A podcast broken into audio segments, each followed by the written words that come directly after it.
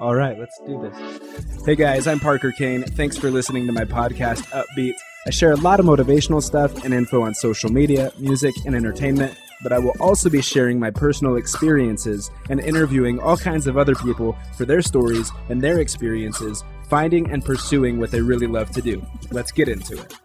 Hey everyone, welcome to Upbeat. I'm your host, Parker Kane. Thank you for being here and for listening in. I appreciate it. Today, I am joined by a phenomenal guest, entrepreneur, world traveler, mentor, speaker, and best-selling author, Michael Dash. And you can get his best-selling book, Chasing the High, on his website, michael g dash dot com slash book. And Dash is spelled out D A S H. So michael g dash dot com slash book. And he mentions in the interview, too, uh, that you can download a couple chapters for free just so you can take take a peek at it and see if it's something you're interested in, uh, which is super awesome. So I'd highly encourage you to at least get those couple of chapters for free. Michael is also the founder of a program called Fate, F A T E, from addict to entrepreneur, where he helps leaders regain control of their lives and businesses by overcoming their addictive behaviors. You can find out more about that as well as all of his social media links on his website, michael g dash dot com. With that said, guys, let's get into the interview. I'm excited to welcome to the show today an incredible guest, a talented entrepreneur, a world traveler, a mentor and speaker, and honestly, a real strong, genuine guy, Michael Dash. Michael, thank you very much for being here with me on Upbeat today.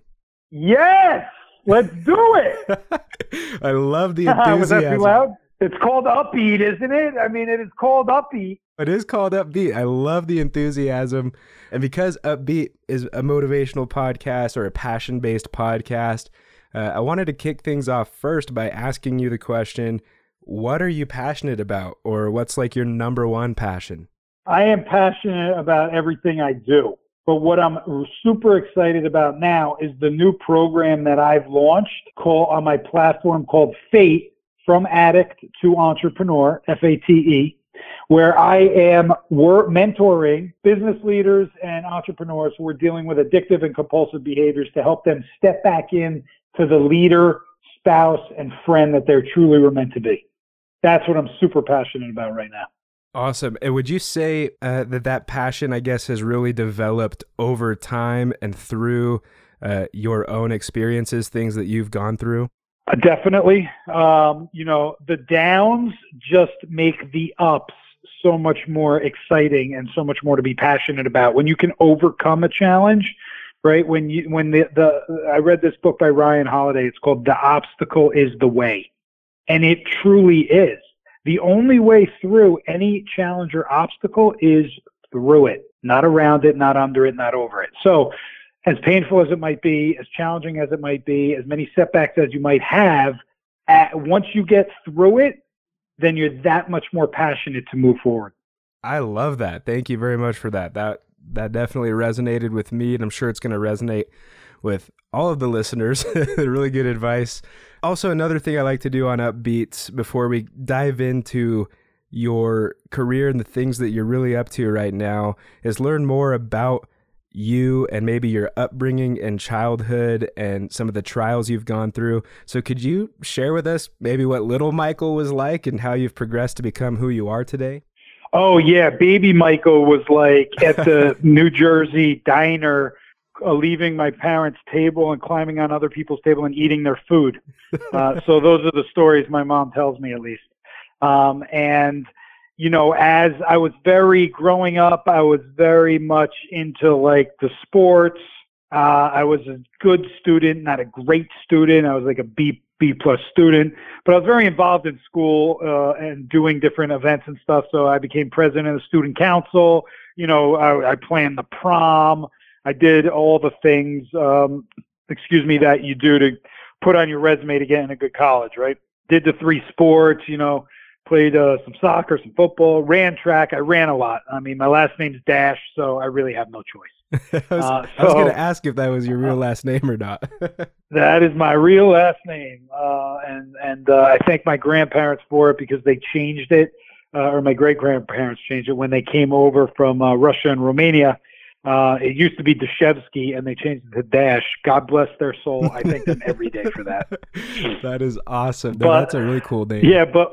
But um, it, what happened is I was actually introduced to gambling at eleven years old by my uncle at Thanksgiving dinner. And I won the first bet that I made, and I was immediately drawn to it. And I became just encapsulated and enthralled and just mesmerized with gambling. And I was gambling eleven, twelve, thirteen, fourteen, fifteen. My dad was an entrepreneur, so he had me working in his warehouse at an early age. He had an import-export business and a retail store where he sold collectibles and fine china. So like if you think of like Swarovski crystals, or like um, any any sort of china, uh, the names probably your audience may not know, but it's like Swarovski and Waterford and Baccarat and Lalique and Yadro. I like rolling my R's. Um, so, um, so like all that stuff, like I know way too much about that stuff, but uh, I grew up in that environment, and all the guys gambled in the warehouse. So they were taking bets for me. I was betting on football games when I was twelve, thirteen, fourteen, whatever I would make from working at the store, I would gamble. And then they would also take me to the racetrack, which was right about thirty to forty minutes down Route seventeen in New Jersey from my father's store. So I became an addict at an early age, although I didn't know I was at that time, but I became a gambling addict at an early age. And, and your your addiction to gambling lasted, what was it, like twenty, twenty years?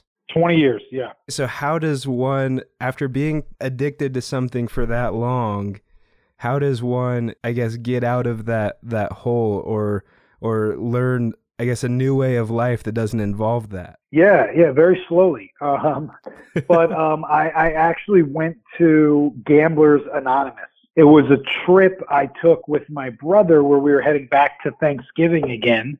Everything kind of happens around Thanksgiving for whatever odd reason. And he wouldn't let me listen to sports radio in the car. And we argued back and forth, and he told me he couldn't listen to it because he started going to Gamblers Anonymous.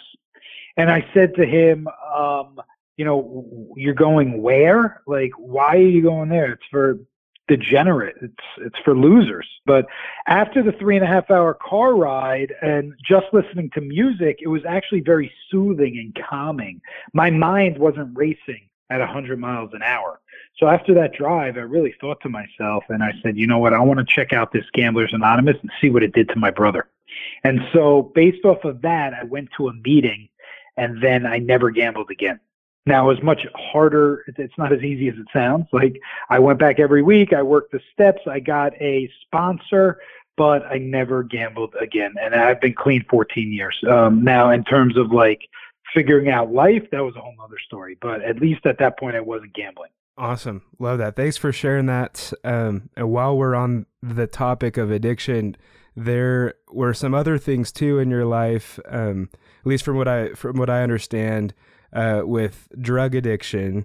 Could you share with us more on that?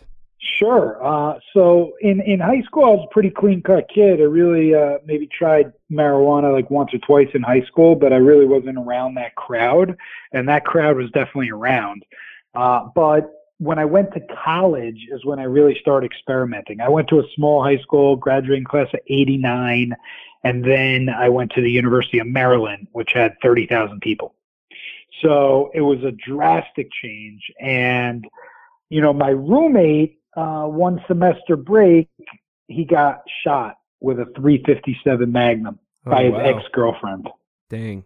And, yeah, crazy. And it blew out his tricep, actually. They had to, like, operate on his leg to put some ligaments back in his tricep, and it was crazy. Um, but we, ca- I came back from spring break, and he had all these drugs in his room from the surgery. And so we just started, you know, he was just telling me what everything was. He's like, try this. This will make you feel this way. And then, oh, try this one. This will take the edge off a little bit. It'll make you feel even better. And, you know, I started with popping pills, uh, all sorts of different pills. And then that moved on to cocaine and um, G H B. And I really had, at the time I was still gambling. So I was gambling and doing a lot of drugs. And I had that entrepreneurial spirit in me from an early age because of my father. So I decided, well, why do drugs if I could deal drugs? And why take bets if I, I mean, why make bets if I could take bets?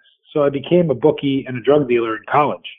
And uh, you know, I was very fortunate not to get caught because my life would be completely different today. But I was definitely an addict and I was in it. And I was also going door to door selling home improvements because I had this, uh, amongst all of those addictions, the true addiction was money in all of it. I was addicted to the dollar. I wanted to make every single dollar I could possibly make.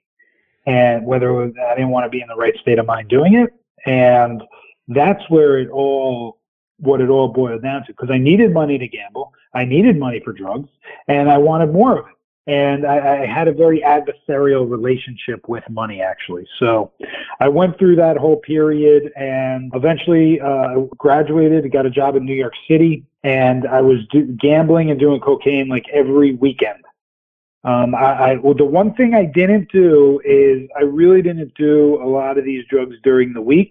I smoked pot every night, but I wasn't doing cocaine during the week. I wasn't doing, um, I was gambling every day, but the cocaine was like a weekend thing for me, which is very fortunate for me because I would not have been able to, you know, maintain, a, uh, like be a normal person. Even though I wasn't normal, but like, yeah, I think you know what I'm saying.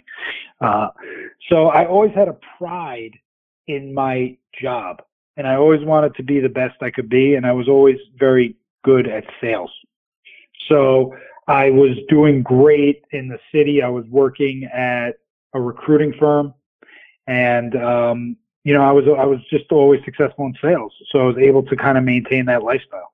Wow, that's a lot that you've been through, man. Thank you. Thank you for for sharing that with us, with, with myself and the Upbeat listeners. Um, I want to ask too, how do you, again, like kind of with the idea of addiction or the topic that we're on, you know, I, I, I think everyone struggles with it in some way or another, but as someone who has overcome addiction, and I, and I believe now too, you have uh, for over five years hosted your own addiction recovery Uh, as well. So as someone who has overcome it himself and has helped other people overcome addiction, what are some key lessons or advice that you can share with us uh, that could help anyone else out there uh, who may be listening, who is also struggling with, with addiction in, in something? Yeah, I think the first thing is there's nothing to be ashamed about. As addicts, we hide behind the addiction. And we are ashamed of ourselves and our behavior.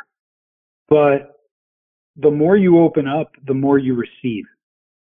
So in order to actually overcome anything, you have to take that first step and show some vulnerability and be authentic.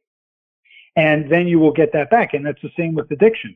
So you have to, number one, have self-recognition that you actually have a problem and you want help.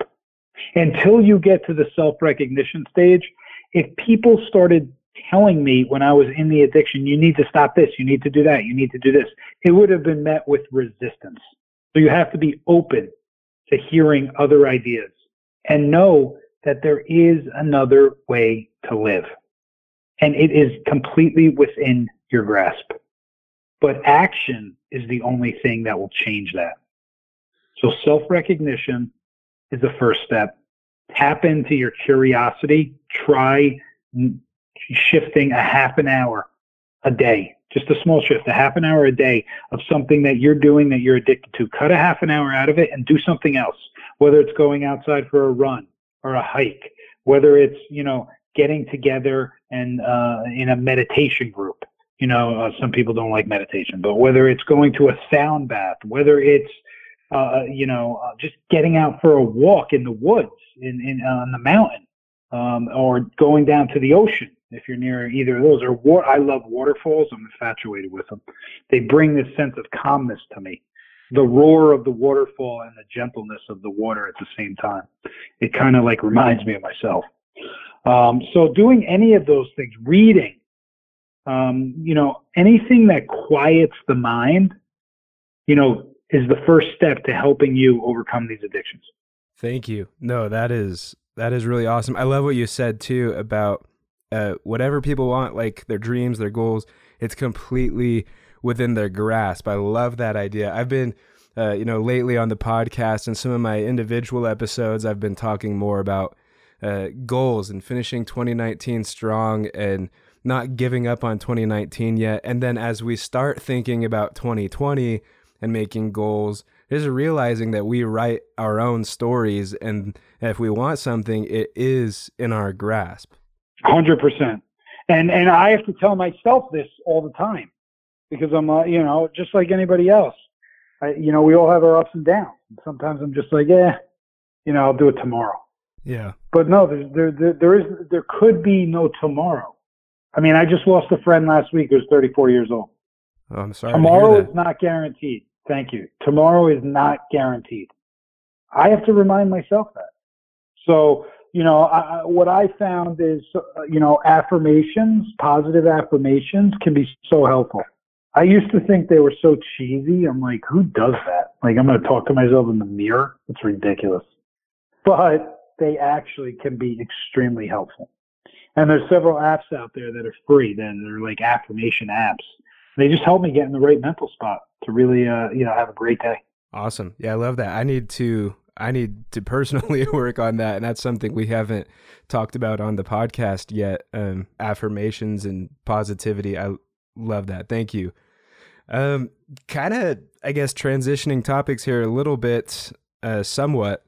How, how does one go from, you know, a teen struggling with addiction to than being a president and C E O of a company, because you also were the pre- former president and C E O of Parallel H R Solutions Incorporated, uh, and there were trials there as well. So could you share with us kind of your journey to becoming that, and then maybe some of the struggles you had while there and the lessons you learned? Sure. Uh, I was in New York City. I was working in the staffing business. I was working with my best friend that I grew up with, actually.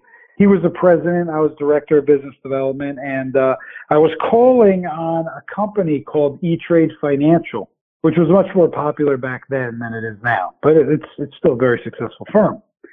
And they said to me, we don't have any business for you here, Michael, in the New York, New Jersey area. However, if you know somebody in Sandy, Utah, we are trying to hire two hundred financial service representatives in the next three and a half weeks. License wow. Series seven and sixty-three, and we need help. It was almost like God was speaking to me, because I knew one person outside of the metropolitan area who was in staffing, and she happened to be in Salt Lake City, Utah. So I called her up. We had worked together for one year before in New York, and I called her up and I said, hey, I have this great opportunity with this company. I'm going to put a bid in on this project. Do you want in with me?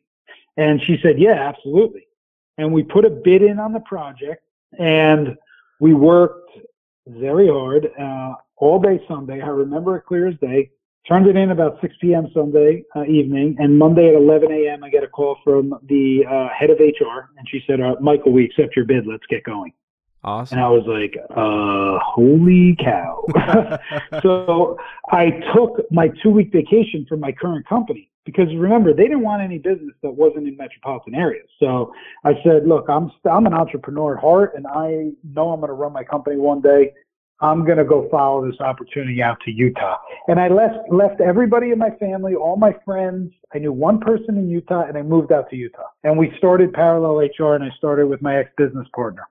And we were flying along. We were building it for five years straight. We added a million dollars. We were up to five and a half million in revenue. Me and her started butting heads.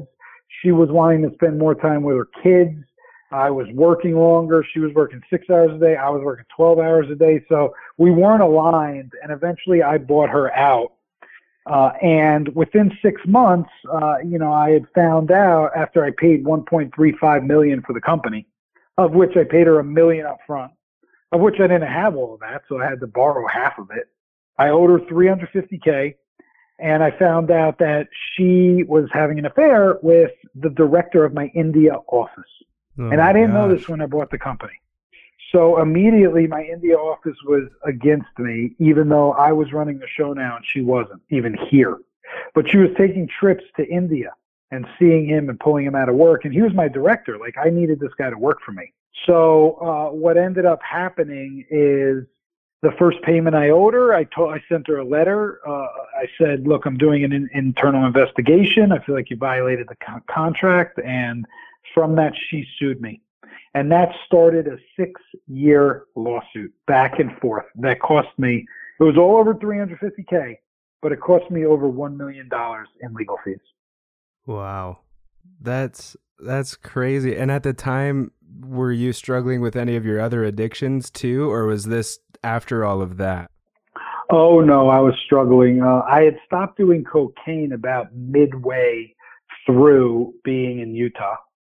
Uh, but I had discovered Adderall. The people in Utah did a lot of Adderall, and they introduced me to it. I had never done it before or heard of it.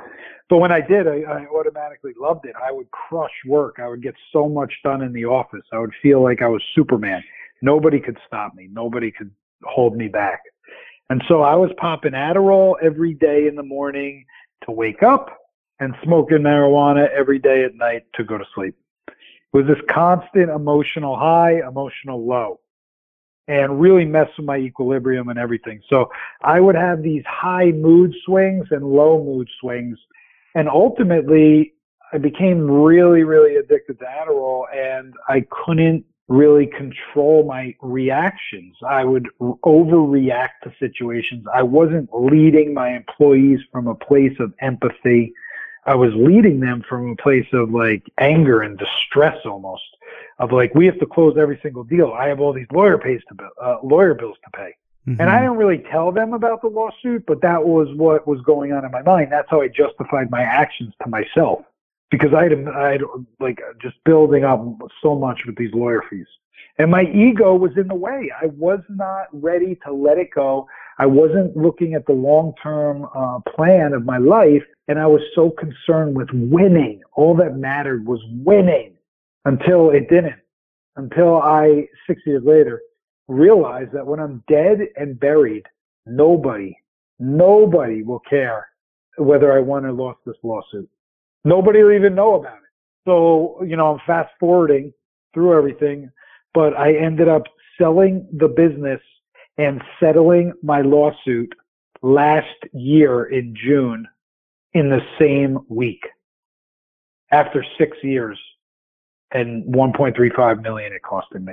That's definitely some hard, hard situations to go through. Or, I mean, now, now that that is over, I'm sure you feel extremely relieved. What are, what are kind of your ideas and plans now moving forward? Yeah, I capture the entire story and all the lessons I learned that your audience could definitely incorporate into their routines in my book called Chasing the High. It was an Amazon bestseller. It was released in June of this year. I have a chapter in there called The Ch- The Habit of Habit Making, which talks about how important it is to make habits in your life. But as you continue to grow as a human and evolve, it's important that your habits evolve with you and you change out old habits for the newer, fresher habits that are really driving you to get to your goals. There's also a chapter in there about flow. Flow changed my life. Three years ago, I went to a trip in Bali, and I heard two people talking, Jackie Ketchel and Justin Foreman. Uh, they run the Flow Consciousness Institute. You can find them online. And they all talked about living a, an effortless life by following your intuition and making decisions from your heart, not your head. And if it's not a hell yes in your life, it should be an F no in everything that you do. And I never followed that concept in my life. I never even thought of life that way. I did so many things that it wasn't a heck yes in. Sorry if this is P G rated, but I try to keep it clean. No, you're good. Okay. So I, you know, I never viewed life like that. But they, uh, and then they had this whole program, and I resisted it. I didn't believe a word they said. Uh, and then I decided I was going to take their program because I was just miserable. You know, I was running a, a company that was running me. I was stuck in this lawsuit for, you know, six years at the time. And I just didn't think I, there was any way out for me. And I was stuck in this life that from the outside looked great, from the inside was filled with chaos, turmoil, and unhappiness. And we went through this process in their course about, um, uh, you know, clearing out your limiting beliefs through uh, tapping and E M D R and some other exercises, and uh, and then implanting positive beliefs. And it really changed the trajectory of my thinking, and my life started changing. And uh, you know, eventually, I, I it led me to selling and settling, and then writing this book. And then now I've taken the momentum of the book and I developed a platform called Fate, F A T E. I mentioned it in the beginning, from addict to entrepreneur. So there's two sides of the platform. One is that I interview former addicts who are now entrepreneurs, talk about their struggles, how they overcame what their business is now and how they're giving back. And I write articles for Thrive Global and Medium. Thrive is Arianna Huffington's publication. And you can find the series on there. And then the second part of it is that I coach and mentor other leaders, business leaders, whatever leaders there, there might be, and entrepreneurs who are struggling with addiction or struggling with compulsive behaviors that are really holding them back, holding them stuck on that hamster wheel of running in place, of always doing, doing, doing, but meaning, meaningless tasks that they're doing all day so they feel productive, but they're actually not getting anywhere. And I help them overcome these types of behaviors to step into the true leader that they are, the true spouse, boyfriend, girlfriend that they are, have the true relationships and friendships that they're meant to have. And uh, that that's a three-month program that, you know, anybody in your audience who's interested in learning more can contact me directly with. I'll be glad to set up a call with them uh, to see how I might be able to contribute. Thank you for offering that. Yeah, I would definitely encourage everyone to do that. And I, I personally haven't uh, looked into your book yet, so I, I'd love to get Chasing the High and, and learn all the lessons that are in there for sure. Yeah, you got to get it. chasing the high book dot com. It'll take you right to the uh, Amazon page. And if you go on my website, you could actually download two free chapters if you want to just get a taste of it. My website is w w w dot michael g dash dash com. Perfect. Yeah, I, I would love to do that, and I'd encourage all the listeners to do that as well. Um, how much, I guess, would you say learning about flow and meditation, uh, how much of an impact has that had on your life, and how do you apply those things in your daily life today? It's had a huge impact. It got me out of these negative thought patterns. Uh, now they come back from time to time. I mean, we're all human, but it put me on a path of, of transformation and of understanding that I was put on this earth to have impact. And for me at the time, like finding a software engineer who was making one hundred thousand dollars, one hundred twenty thousand dollars job, was not really having the true impact I want to have on society. Yeah, it, it, you know, I helped that person, but they could find that job on their own. They don't need me. But actually helping an entrepreneur or a leader who has like multiple decisions they're making all day long and actually regain control of their thought process, of their recognition, tapping back into their curiosity that they had as a child, but they've lost as an adult, because they're going from one thing to another, to another, to another, and really finding activities that elevate them and that elevate their mind and body. Because if they don't take care of themselves, how are they going to lead others? You know, that's what it's really helped me with, to, to come to the recognition that I went through all the things I went through so other people wouldn't, so they can learn from my mistakes. That's an, uh, an amazing perspective. Uh... Wow. Yeah. I just think everyone could benefit by, by, by trying to change their perspective to that one where it's like, yeah, you're going through hard things, but you can always get out of it. And then more than just getting out of it, you can turn it into something that inspires other people. And imagine like how different life would be, you know, if you got on Instagram and scrolled through and all you saw were people's real stories of how they overcame certain obstacles. It'd be a completely different platform, you know, using using social media and seeing the motivational stories instead of all all the glamour and the pretending. Exactly. We're, we all do it. We all do it. But yeah, it's really what I'm stepping into now, uh, really talking about my story more, being on these social platforms to let them know about the struggles, that the struggles are real, that people go through them. You know, they might not want to comment on them or say anything, but they listen to them. And they nod their head in the background. Uh, but there are people out there who need help. And, you know, getting past that ego, I used to have this problem of asking for help. Like, I just didn't want to, I don't know why. I, I, I gave help all the time. But when it came to me asking for help, I didn't, my ego wouldn't allow me to like even show any little crack of weakness. I'm a C E O. How can I be weak? If I show weakness, my team won't believe in me. My clients won't believe in me. You know, nobody will believe in me. So I can't show any weak. I have to be stoic. And, um, you know, it's kind of like that, you know, what you're taught as a boy and a man is like, you know, oh, you get knocked down. Well, just dust yourself off and get back up. There's no crying. Men don't cry. It's these stories that we're told that we, you know, get stuck in our head. But we're just like anybody else. We all have feelings, we all have emotions, you know. Crying is not a sign of weakness. It's actually a sign of strength. I love that. And I think people need uh, to work on building their confidence too. Do you, do you have any insight or advice as to how, because I mentioned to you earlier too, before we, before we hit record on this thing, um, that the, the listenership of this, of this podcast is a lot of like college kids and people right out of college. And they struggle, man. They struggle with, I mean, they doubt themselves. They're discouraged. They feel like they have no idea what they're doing or where they're going next. And a lot of them, believe it or not, feel like they're out of time and like they don't have their life figured out already at twenty-three years old. So what are they going to do? And I think it all just comes from a lack of confidence. So how can we build ourselves to be more confident? Yeah, sure. I mean, when I came out of school, I didn't have anything figured out either. And in fact, I still don't twenty years later. So, uh, you know, we're all in this game of life together, right? I always used to say, fake it until you make it. And there's a certain part of that that's true. When you come out of college, just, you know, what you want, if you have an interest, go after it full force. Just hum, be humble about it. You know, take a job where you can learn from somebody, get a mentor.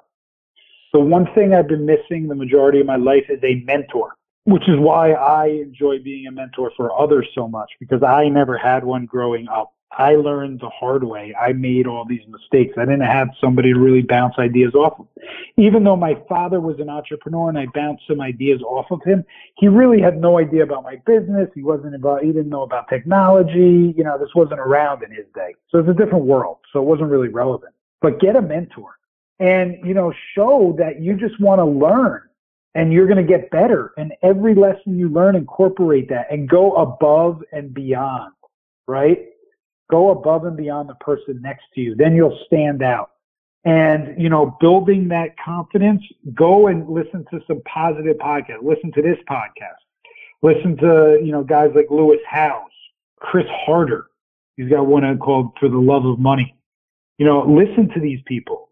Read, learn, and, and act. Right? Surround yourself with positive people who are doing better than you are, because naturally they're going to be talking about positive things. You're going to be sucked into a positive environment. And conversely, the same thing goes if you surround yourself with negative people, then you are going to start thinking negatively. If you're always around people who are, when it's cloudy out, who are telling you it's going to rain, then that's the perspective you're going to have. But if you're constantly around people when it's cloudy out saying, hey, the sun is about to break through, then you're going to have a more optic, optimistic look. You're going to have more confidence by nature. So sometimes it's difficult to separate yourself from negative people. It was for me. When I was gambling all those years, I was stuck with people who were gambling all the time. We talked about the same stuff all the time. It was all negative B S that meant nothing. But I thought they were my friends. So I realized I was going nowhere in life and I didn't want to live like this anymore. You know, you can accomplish anything, and especially at a young age. You have so many years to accomplish things. I'm reinventing myself right now, and I'm in my forties. That's so awesome. I'm starting a whole new, yeah, I'm starting a whole new career. After I had a somewhat successful career, you know, in staffing, uh, twenty years into it, I stopped, and now I'm doing, I'm doing this, and I'm working because I feel like it'll have more impact. Again, helping entrepreneurs, helping leaders overcome these these compulsive behavior and addictive uh, um, traits. That's amazing. It's really inspiring. Um, and real quick, uh, just based on what you said, do you have any real, like, brief advice as to how someone could go about getting a mentor? Uh, that's a great question. Uh, so you have to seek it out. It could be parents, friends. If you have a parent's friend who's a successful business owner, or is doing something that you want to do, or you just see how they inspire you, ask. Ask them, could you mentor me? I want to learn from the best. I want to emulate what you're doing.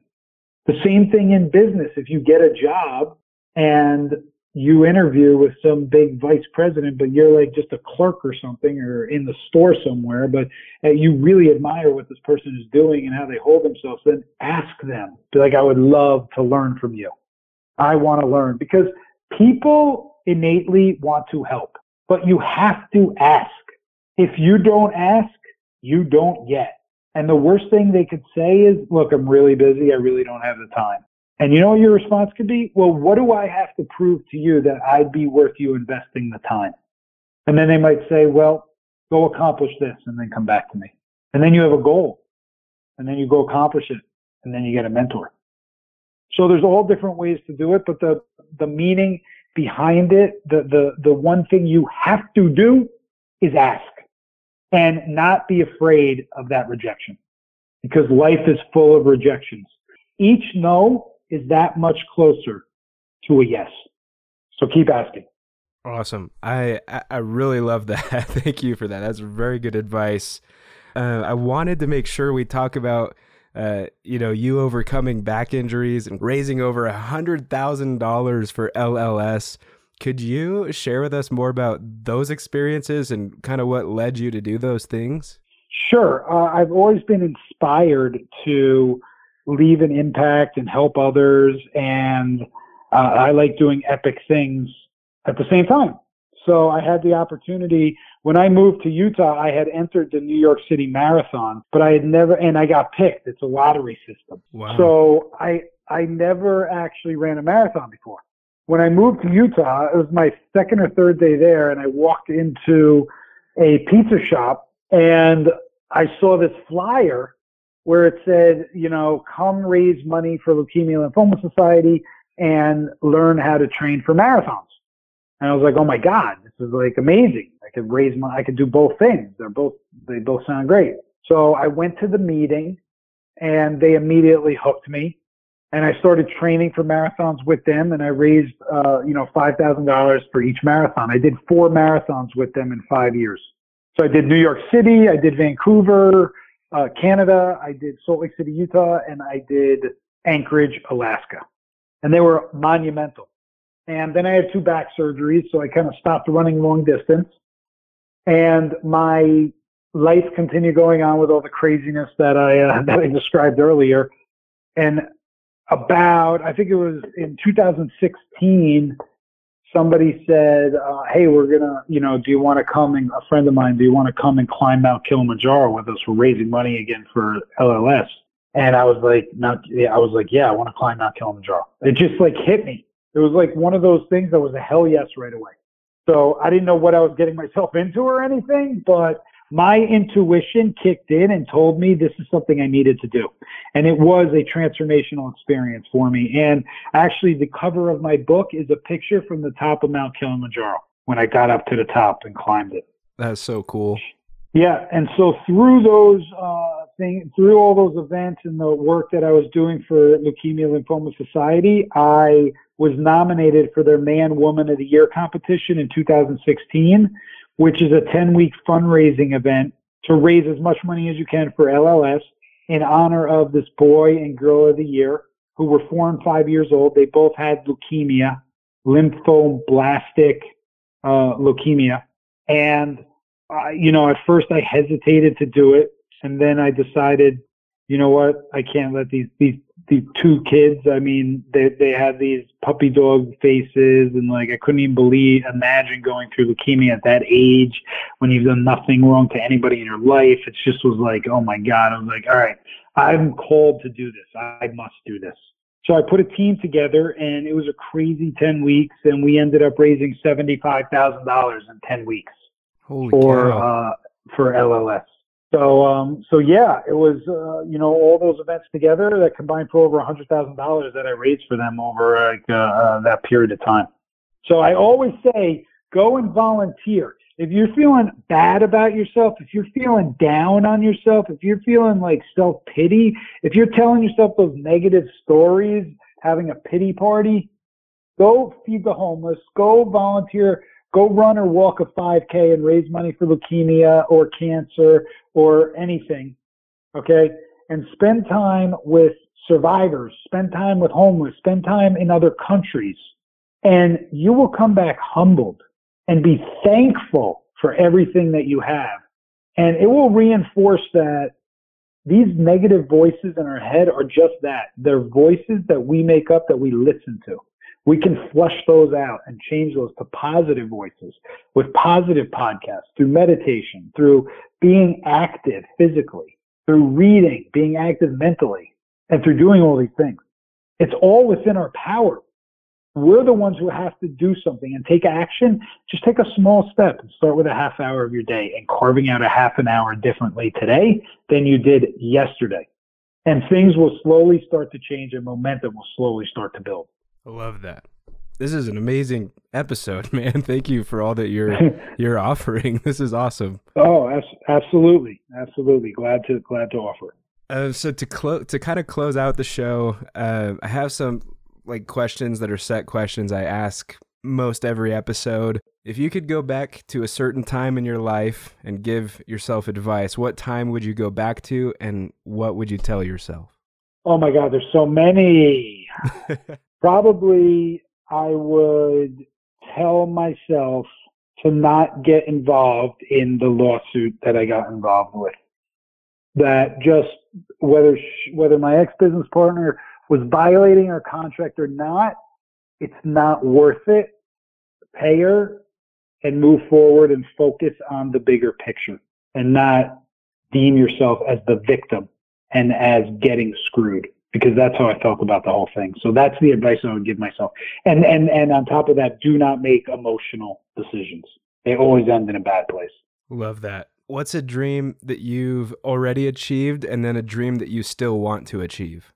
A dream I've already achieved is building a fi- building a business, building a five million dollars business, and being able to raise over one hundred thousand dollars for L L S. Those, those are things that I've accomplished that I'm very proud of. A dream that I want to uh, accomplish is I want to get married, have kids, and have a family. What qualities do you admire most uh, from your parents? I admire my father's work ethic. He taught me everything I need to know about work ethic. He was the first one in and the last one out. He busted his ass every single day. And his methodology was, you want to beat the competition, you outwork them. Now, I don't say that that's the best methodology because I would say work smarter, not harder, if you can. Um, yeah. But if you can't, then work harder. But do one of the two. That's really the best trait from my father. From my mother, she, my mom's just really a, a sweet woman um, who always means well. And I think, you know, how what your intention is is very important. And she always has a good intention. What's the best thing about money and the worst thing about money? I'm a good person to ask because I have a, a chapter in my book all about money. Like I devoted an entire chapter about money because my relationship with money um, really, it changed a lot. The chapter's called What Is Money Anyway? Chapter four. But the best thing about money is that You can, with money, you can change lives. You can not only set your own life up, but you can change and impact others' lives. That's the best thing about money. The worst thing about money is that there is a belief amongst certain people out there that money will buy happiness. And that is not true. Happiness comes from within. Money can buy a lot of things, but it can't buy happiness. I know tons of people with a lot of money who are empty souls inside. Okay, last few ones. What's your favorite word, or do you have a favorite word? Activated. Activated? Yes. I started a nonprofit with a friend of mine. I co-founded it. He was the founder. It's called activated dot life. We believe in positivity, authenticity, passion, empathy, and resilience as the four, co- five core principles that will allow you to live a fulfilled life. That is awesome. That's a really, that's a really good one. Thank you. Of course. Uh, okay. So favorite T V show, if you watch T V, and then favorite social media platform. Oh, favorite T V show. I mean, I loved Breaking Bad. It's over, but I loved it. I loved The Sopranos. You know, I like this show on Netflix called Peaky Blinders. I think those would be the favorites right there. It's a new list for me because I haven't seen any of those. Really? Oh my yeah. gosh. And right now I've got a friend yeah. who's really pushing me to watch Breaking Bad. Yeah, you'll love Breaking Bad. And then a social media platform. I mean, I don't, you know, favorite, uh, they could all be exhausting if used the, the wrong way. They can all be consuming, but they could also be positive if used in the proper ways. I would say my fa- uh, my favorite's probably LinkedIn. Although I'm more active on Facebook and Instagram, but I'm starting to focus on LinkedIn more. I think the content on more on LinkedIn is is more suited for business and like learning and like people achieving things and stuff like that. Whereas Facebook's just a mess of everything, and Instagram is just people trying to show the greatest moment that they've ever had. I love that. Well, and I'm working on my LinkedIn too, so I'll be sure to to head over there and connect with you. Yeah, let's do that. Awesome. Well, thank you, uh, Michael, for being on the show. Is there anything else that uh, you'd like to really get on the podcast? No. Um, I mean, I think I, I, I left it all out there. Uh, you know, I have a, there's a challenge, a free challenge I have on Facebook. It's a seven day Fate Facebook challenge where it's completely free and it takes you through seven days of shifting your behavior patterns.